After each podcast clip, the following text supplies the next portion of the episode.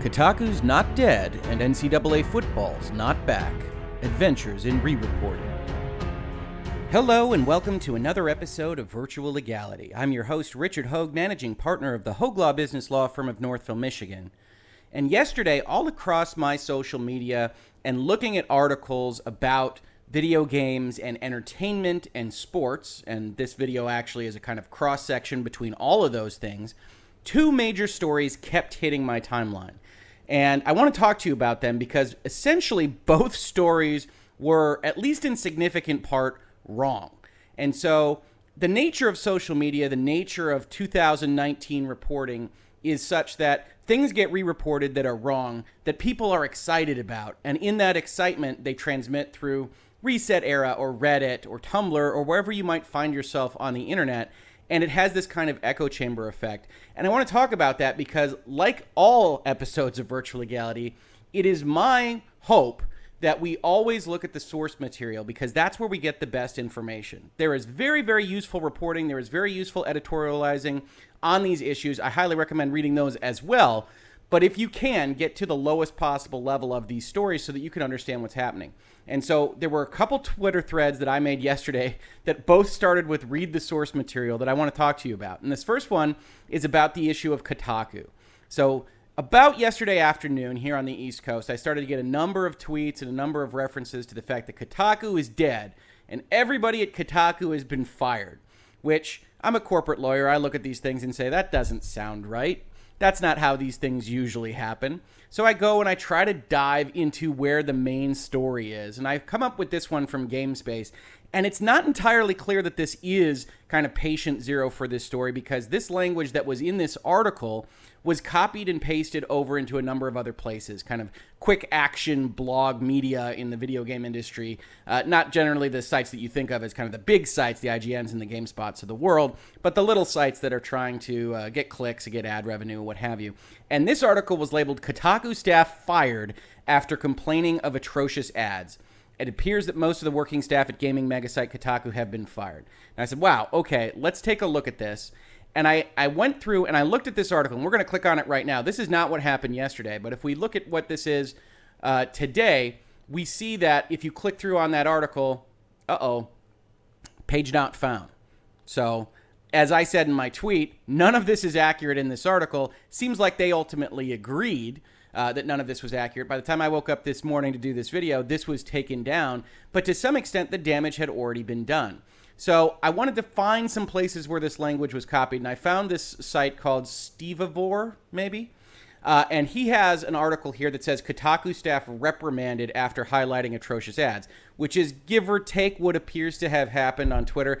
I'm not very comfortable saying just based on tweets that this is exactly what happened, period. But what this actually contains is the language that was in the original article from GameSpace, or perhaps this was the original article. But you see how things became uh, mistake prone. And it says several staff members at Kotaku's US based offices, and this is struck out, have reportedly been fired and replaced with been reprimanded today. And that was always pretty clear as to what was happening. A lot of the Kotaku authors, a lot of the Kotaku journalists, the editor went out on Twitter yesterday and basically said, wow, this is a bad day.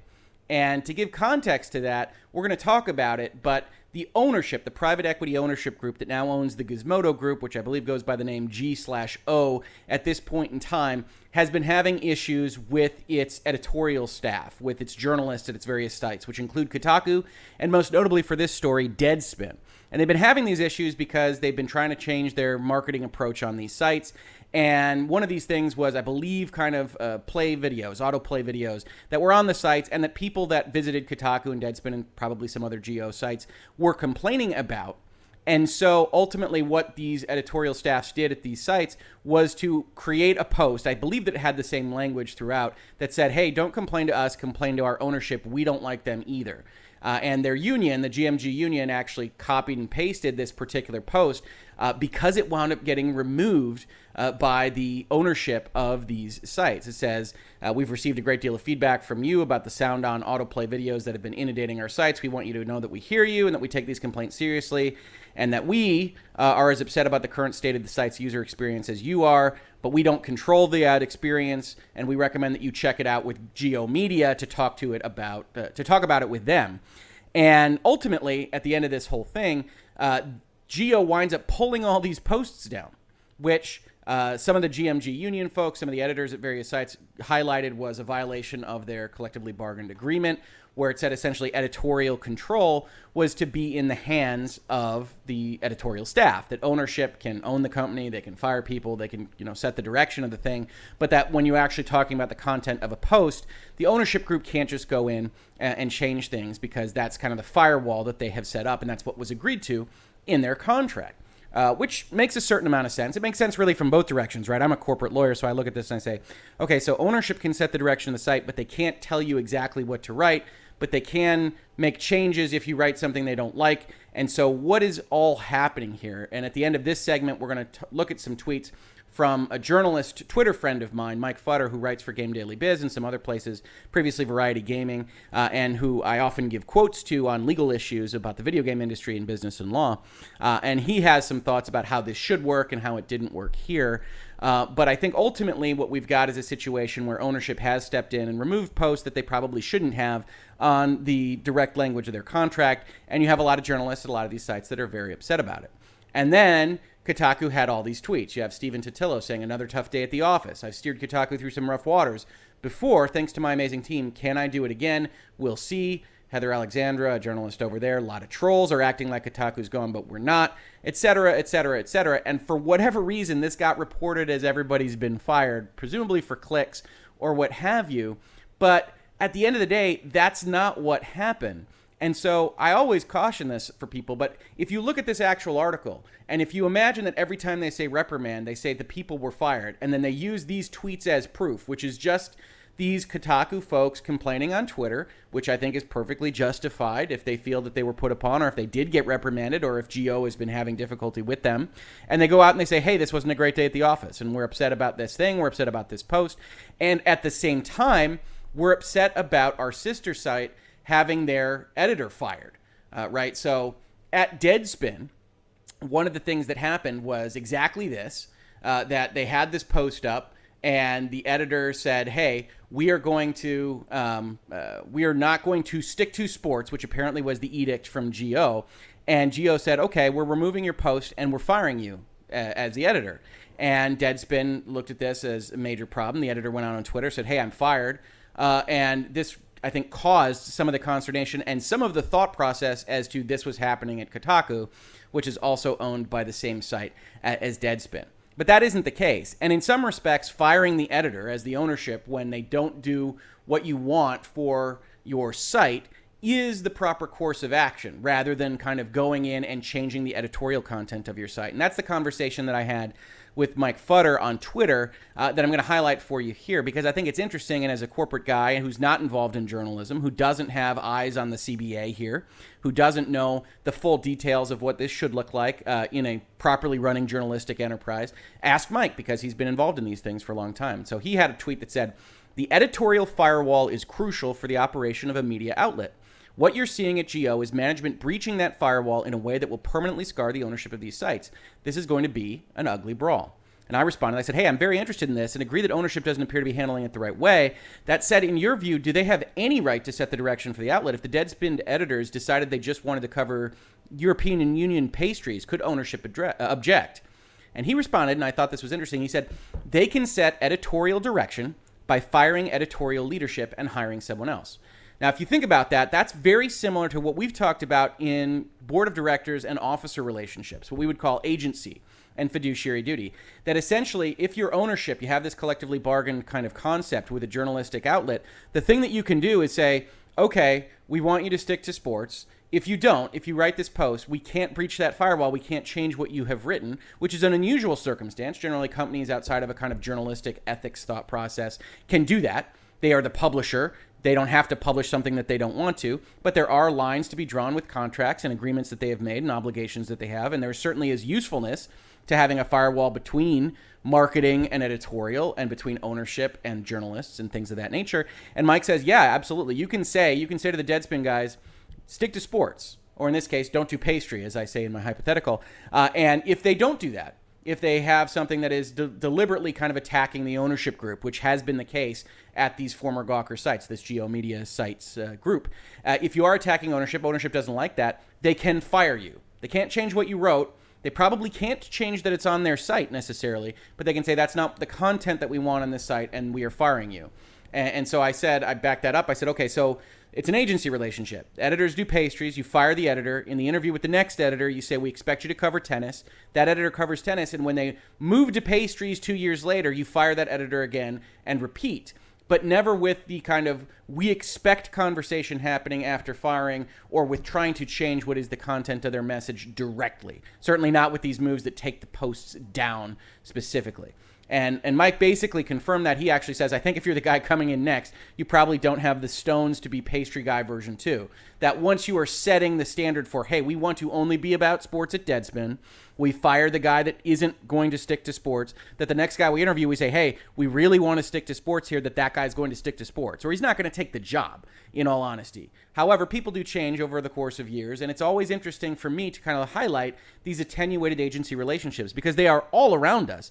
And it makes sense why people get confused about how they even exist because from a corporate standpoint, you look at something like Deadspin, you say, okay, if you own the thing, if you're paying the paychecks, if you are running and paying for the server space, whatever else costs go into actually running one of these sites, you probably should have control over what appears on them. And that's true to some extent, but you've contracted away that right in order to have an editorial firewall that you actually think at the end of the day is valuable for people that are coming to that site to know that these journalists feel the way they do, that the editors are actually in control of their editorial content. And because of the usefulness of that firewall, you were okay with contracting away it. And now you are trying to step back and do something differently. And that's not the right way to go about it. I'm a corporate lawyer. I can see both sides of this coin.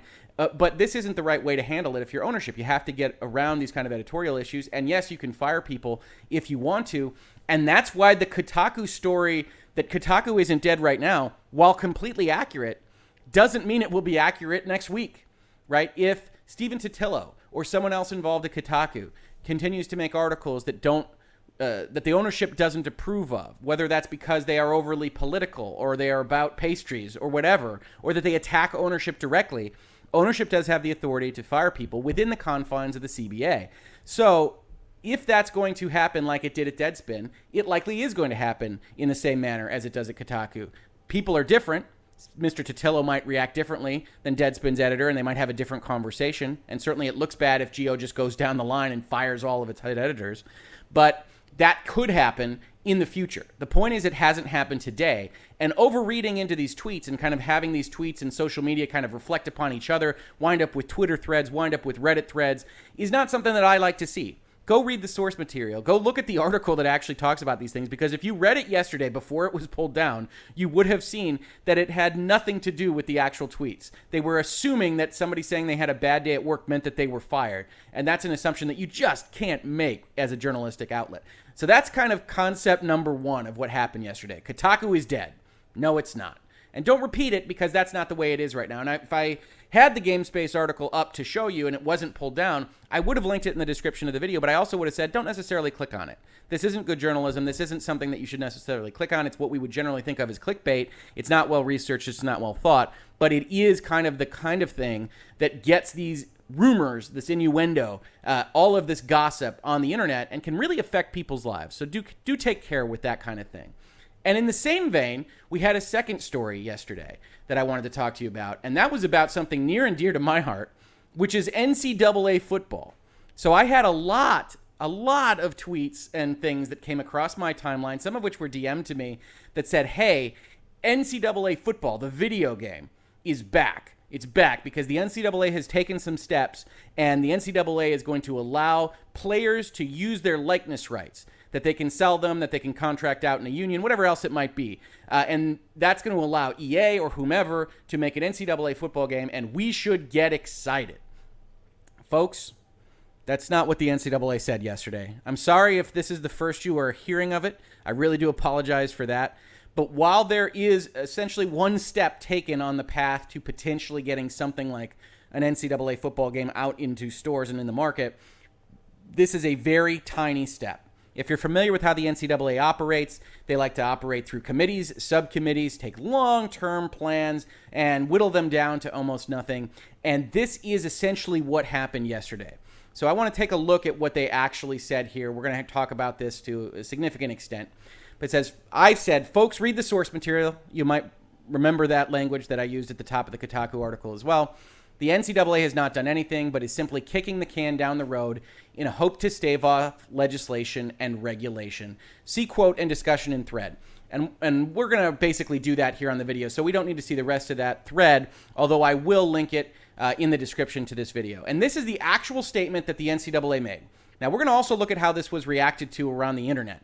But this is the statement that the NCAA made. It was bold and in clear letters for everyone to see, every journalist to review. And that just simply didn't happen yesterday because people were excited about what it meant.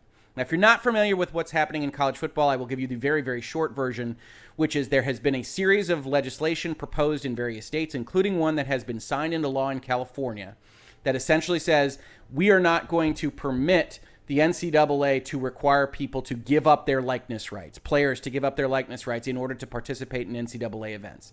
And the NCAA has come down very strongly against those efforts in California and Florida, and I think in a, a couple of other places, and has said that's going to blow up the NCAA, and we're just going to excise you from participation in the NCAA. Now, I have a few tweets from a month ago or so that say that's not going to happen. The NCAA is not going to excise all of the California schools from the model. And indeed, this is their response to that kind of movement across the country to stave off that legislation and regulation is to have a committee kind of come to a decision at, that they now market as being unanimously approved in a big step yesterday. But let's actually take a look at what they said. In the association's continuing efforts to support college athletes, the NCAA's top governing board voted unanimously to permit students participating in athletics the opportunity to benefit from the use of their name, image, and likeness. Okay, relatively good so far. Opportunity isn't exactly get, but we'll work with it in a manner consistent with the collegiate model. Now, that's a huge, huge phrase. I'm a lawyer, so I don't blame you for looking at this video or looking at this language and saying, hey, Rick, you're parsing that awfully closely. Does that actually mean anything? Is that actually limiting what they have said they are going to do?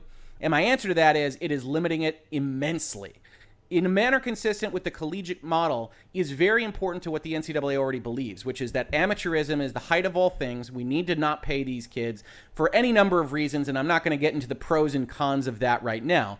But what it means for this purpose is that they are going to try to establish these rules in a manner that they think is consistent with the collegiate model. So it becomes very important as to what the NCAA thinks is consistent with the collegiate model. Fortunately, they have spoken on this, not even two months ago. And I've brought up now a CBS article that says NCAA Prez calls name, image, and likeness rights an existential threat to college sports.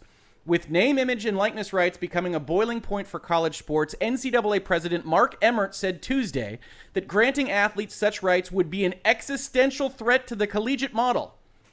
I want to read that again. The president of the NCAA said two months ago that granting athletes any of these rights would be an existential threat to the collegiate model. That's his actual quote here. He says it's the single biggest issue in his almost decade on the job.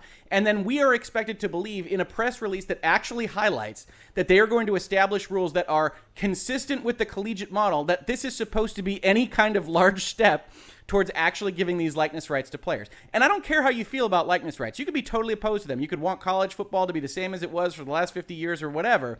What it does mean is that if you don't get true likeness rights, if you don't get those licensing abilities for your likeness rights, then the NCAA football model, the video game, the Electronic Arts video game, or whoever might be its successor, really can't exist. That's the problem here, is that you had all these issues with whether or not they had the likeness rights, whether or not they could sell them, whether or not the NCAA could profit off of them, and Electronic Arts ultimately decided there was way too much legal exposure connected to all these questions. So you really need to have these likeness rights be afforded to the players in a manner that is significant, that is normal for the rest of humanity outside of NCAA student athlete qualifiers. And by saying in a manner consistent with the collegiate model, and then also saying, hey, we think that generally license rights are an existential threat to the collegiate model, it's very, very difficult to look at this statement as anything other than trying to kick the can down the road, stave off other states from enacting their own regulations and legislation, and try to look for all the world like they are doing something that seems to be desired by a great body of people. Fortunately for them, that's exactly what happened. That's how this thing was reported. If you look at various places on the internet, the reason it was hitting my timeline is not because everybody was parsing this and saying, uh oh, naughty NCAA, you tried to trick us with this language. Nope, that's not what people were saying at all. NCAA football fans freaking out over potential return of beloved video game franchise from the sporting news, with a whole heap and helping of tweets regarding how excited people are about NCAA football coming back. A simple search on Google of the term NCAA football video game yields why EA Sports NCAA football could return after college athlete pay reversal. Tar Heels excited to potentially see themselves in NCAA football video game. Freaking out, the article that we just read. EA Sports open to bringing back NCAA football game.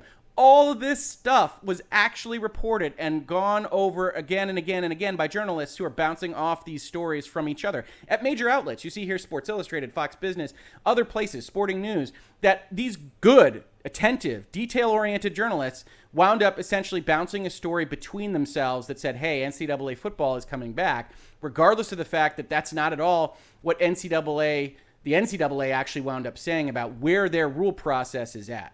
So we also want to look at exactly the, the loopholes that they can drive their trucks through here. They say that we are going to establish guidelines. And if we look at the bottom here, they say we're going to establish guidelines no later than January 2021, which is a fair distance away from now, and that we will continue to be gathering feedback about this entire process through April. This is the way the NCAA operates. I'm not really criticizing them on this, but they go slowly, right? So they say, all right, here's an announcement in October of 2019. We're going to ask for working group feedback through April. So we got a six months or so to get that feedback. And then at that point, we've got another year or so to draft up some rules. So we're still many, many steps away. And what are those rules going to look like? Well, they have to assure that student athletes are treated similarly to non-student uh, to non-athlete students. Okay, that's tricky. Maintain the priorities of education and the collegiate experience. Not sure what that means at all facilitate fair and balanced competition, which is going to dovetail to the last point here, which is pr- protect the recruiting environment and prohibit inducements to select or transfer to a specific institution. Those are difficult, right? We see this in pro sports all the time. You have a higher licensing capability when you're in Los Angeles or New York City than you do when you are necessarily in some place like Ann Arbor or potentially Iowa or any other place where you don't necessarily have that large media market. It's very difficult to imagine how they would possibly have a rule that could protect the recruiting environment with that kind of scenario. Then you have the kind of even more wishy washy language. Make clear the distinction between collegiate and professional opportunities kind of difficult to see how that'll work if your likeness rights are being sold at a specific value primarily because you're the quarterback of a top five ranked football team. And then you have to make clear that compensation for athletics performance or participation is impermissible. Performance maybe not that hard. You don't necessarily have to be able to have a license that says if I score three touchdowns, I'm going to get X amount of dollars. Participation is a difficult one, though, right? If you're getting a license opportunity because you are the quarterback of that team, and then isn't that the reason that you have that license, can the NCAA say that's not allowed because it's clear that that's the reason? It's very, very difficult to see exactly how this will work. And the NCAA doesn't have any idea, right? These are bullet points, these are affirmations, these are aspirational goals as to what they hope the rules might look like someday. They are not rules and rules that actually meet these bullet points would probably be 50 pages long. If you've seen the NCAA rulebook, you know I'm not exaggerating on this point. So what you've got is a situation where the NCAA basically did the first baby step of saying, hey, we might be able to look at something like this in a committee after the working group has gotten its feedback within a year and a half from now. Uh, but, you know, we hope that it'll be something, so please don't write any more laws against us. But the internet responded, reacted, and said, NCAA football is on the horizon. And I said, okay, I need to make a thread about that. I did make a thread about that. And I said, if this was a client interaction, if this was a negotiation of a contract that I was engaging in for a client, and the opposing party had a history like the NCAA's and actually used the phrase consistent with the collegiate model as the give for what they were obligating themselves to do for me, I would advise my client to walk away entirely. This is the kind of thing you analyze when you are discussing items uh, between different parties. As you say, okay, what have you previously said in the past? If you want that proviso, if you want that carve out, to what your obligation is going to be. I need to look carefully at what you mean by that carve out. And every indication that the NCAA has given so far is that they mean that what you are thinking of that we are giving you is an existential threat to the model. So we're probably not going to do that. We're probably going to do something much, much less. So be happy about this, but it's going to be consistent with the collegiate model as we see it. And I would tell my client to walk away. You don't need to deal with somebody that's trying to make carve outs that uh, completely obliterate whatever obligation uh, they might have to you. And ultimately, at the end of the day, over the course of uh, a, long period of time, yesterday and today, you start to see some of that filter out across the internet. I've got a tweet here from Darren Rovell that says, Before today, EA had explored doing a college video game again, but couldn't get far because no lawyer would sign off on it being worth the financial exposure. Today, we are a step closer. That's legitimate. We are. But we are still, I'm afraid, a long way away. And that's the right way to look at this story. There's nothing wrong with that. There's nothing wrong with looking at a story and saying, hey, that's an important thing, but it's not the be all and end all thing. It's not the end of the story, and we're not there yet. And again, I turn back at the end of this video to Mike Futter, who actually wound up retweeting this thread that I did on this. He says, Before you go celebrating a new NCAA football or basketball game, you should probably read this thread. The news being reported is not quite what you may think it is, which, having watched this video, you now know. But I talked with Mike a little bit about it. He expressed it as wishful thinking on the part of either the journalists or the, or the people on Reddit or wherever who really want this game and want to read things in the way that is maximally uh, gratifying for them. And I said, yeah, it's very interesting because a lot of big time reporters are doing this too, and I don't usually see that. And he said what I thought was a very important point here. He said, you're seeing re reporting's dark side in real time. People don't often stop and check the source material when they should, and instead just assume that the person before them got it right. And I think that's right. I think it's perfectly fine to talk about these things with things that are at least as low level as something like Kotaku dying or the NCAA football game coming back. But you also see this in other news stories. You saw this when the Mueller report stuff was happening. You saw this in the trials and hearings of Judge Kavanaugh. You see it all across the political spectrum, whether that's in the Democratic debates or whether that's whatever President Trump winds up saying. All of these things wind up happening in real time now. And so it's always a good idea to try to dig and dig and dig and find out exactly what was said, who said it, and when, because this editorializing is useful. I think there are a lot of people you can follow. I think there are a lot of smart people out there. I think there are a lot of good journalists out there. But it's very easy to get caught in a trap when you want to be first out of the gate to get that story up as soon as possible. NCAA football could come back. The NCAA says they're going to pay athletes. It's not what they said yesterday.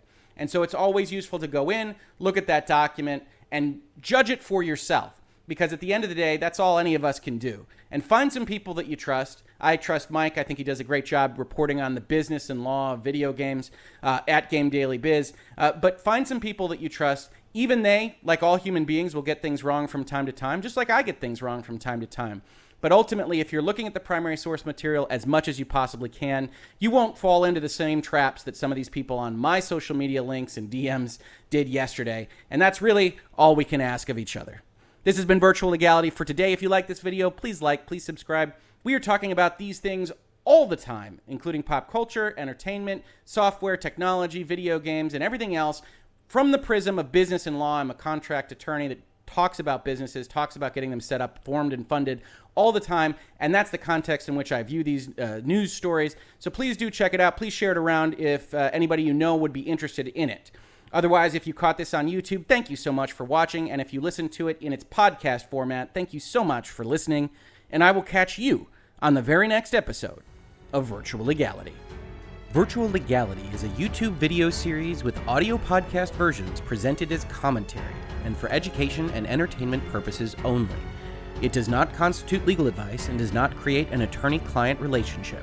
If you have legal questions about the topics discussed, please consult your own legal counsel.